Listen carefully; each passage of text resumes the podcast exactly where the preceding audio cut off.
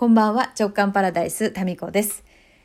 はあ、今日は久々のリアル開催で、年間プラン作成講座という今年1年を振り返って、来年どうするっていう、そういう講座を開催いたしまして、全国から、まあ、定員がね、20名だったんですけど、え、20名全国から参加いただきましてね、なんか感慨深いものがありましたね。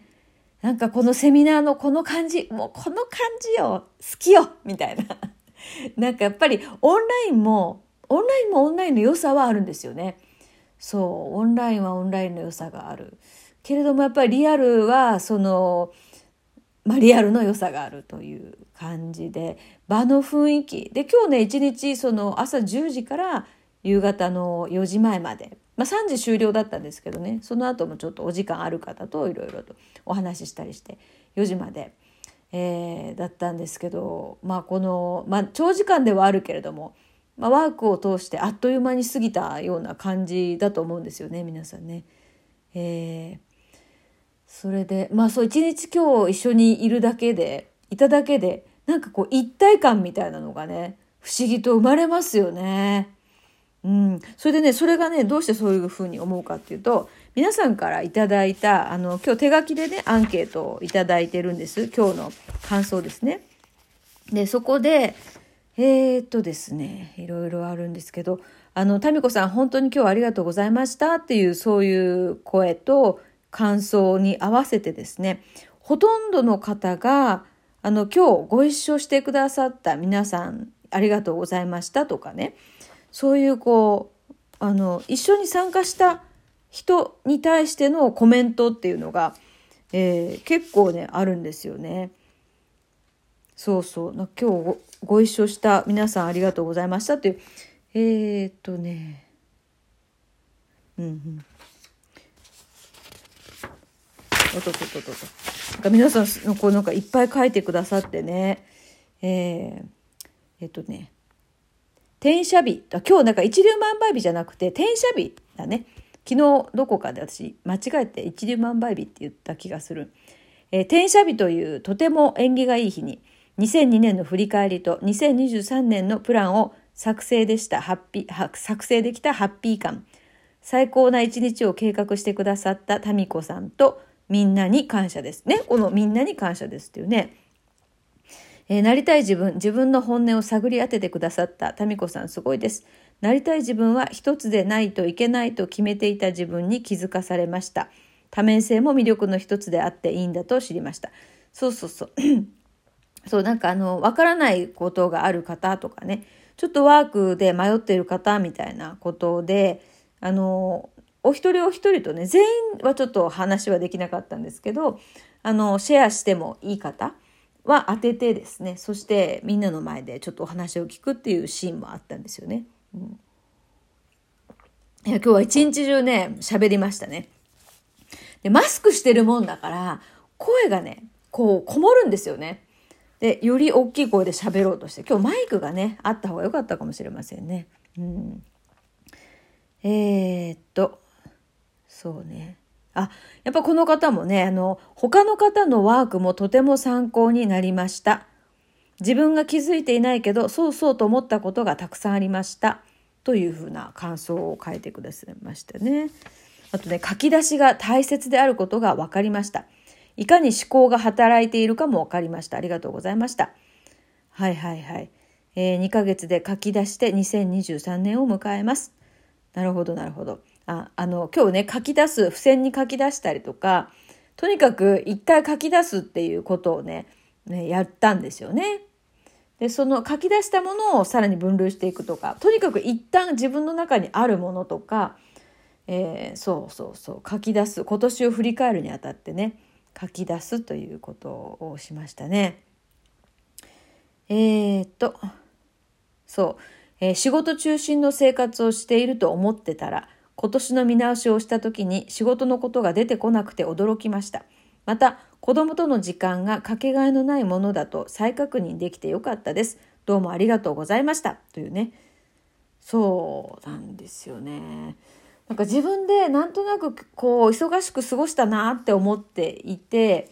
もう実は満足度っていうところで見てみると忙しい割には満足度がそんなにない1年だったよねなんてこう感覚になる場合って忙しいけど一番大事なことに何て言うかな思いを思いの重きを置けてない時とかにそうなったりするよね。ああとねあの自分は全部分かっているという前提っていうのが今日大事なことでだったんですよね。それについてもあの書いてくださいましたね。そうまあこれまたねあのさっきもじっくり読んでたんですけどまた読ませていただきます。では今日はねあの和皿っていうねお皿お皿をとあるところで私が、まあ、お茶屋さんで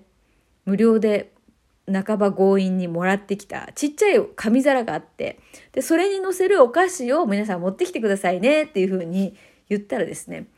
あの本当に皆さんねなんか力入った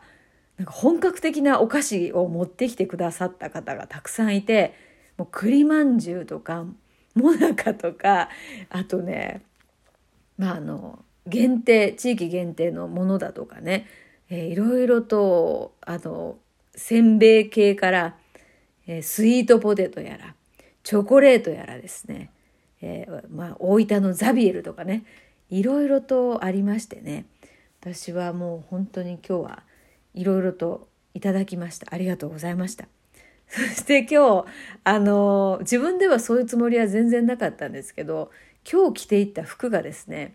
あの天空の城ラピュタのえムスカ大佐の服とむっちゃかぶってて途中で私なんかあれこれなんかムスカっぽくないって。でその服だけだったらまだいいんだけど今日してた眼鏡がですねちょっとあの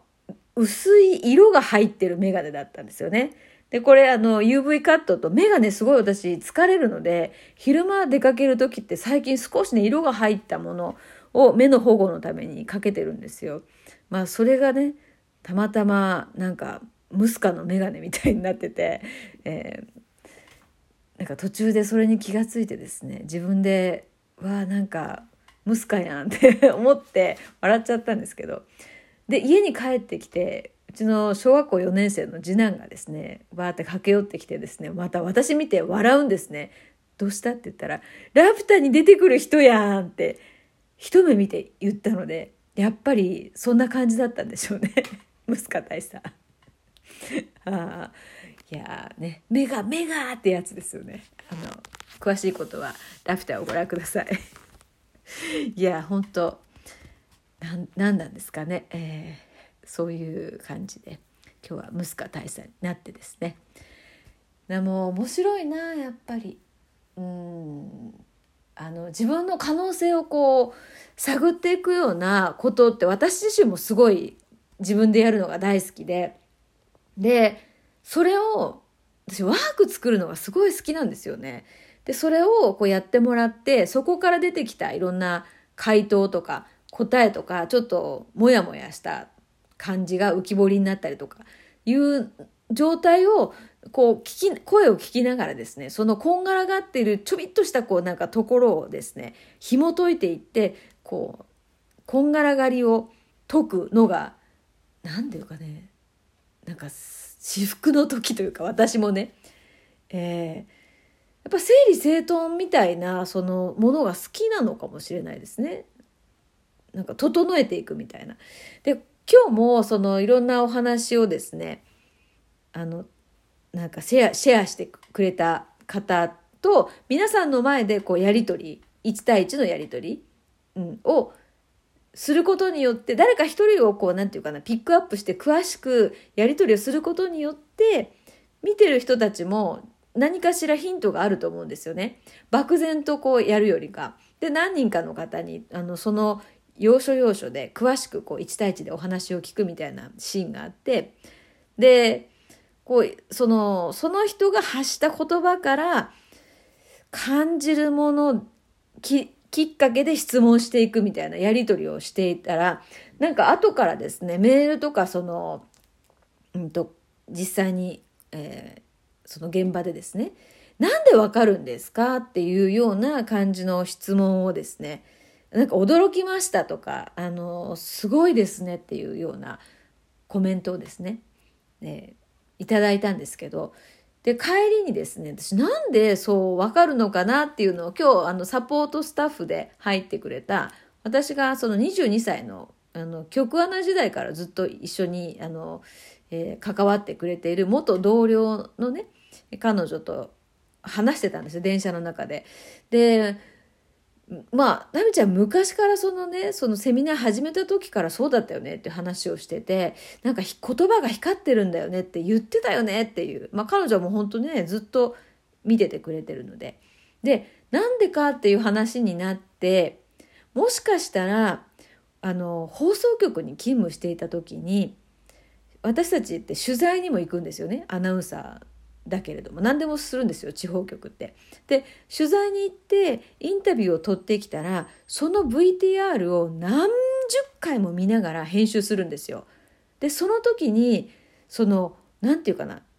ジョグっていうかこうななんていうか1秒のうんと、もう60分の1かな ?1 フレームずつこう見て、その声の、なんていうの？ススロー再生のスロー再生っていうか、えっ、と、ゆっくりしながらこう聞くんですよ。で、聞いて、何度も何度もこう、そこを再生してカットしたりとか、いや、こっちの言葉の方がいいとかっていうふうに選んでいくときに、その、その人の本心が一番現れているところはどこかなって言って音をめっちゃ聞いてたんですよね。だからそういう、その、積み重ねが、なんかその声から何か感じ取るっていうところにつながってるのかなっていうところをあの今日はですね、え、昔からのあの知り合いと話しておりました。あ、ということで、あっという間に12分でございます。えー、ということで、今日ご参加の皆様、本当にありがとうございました。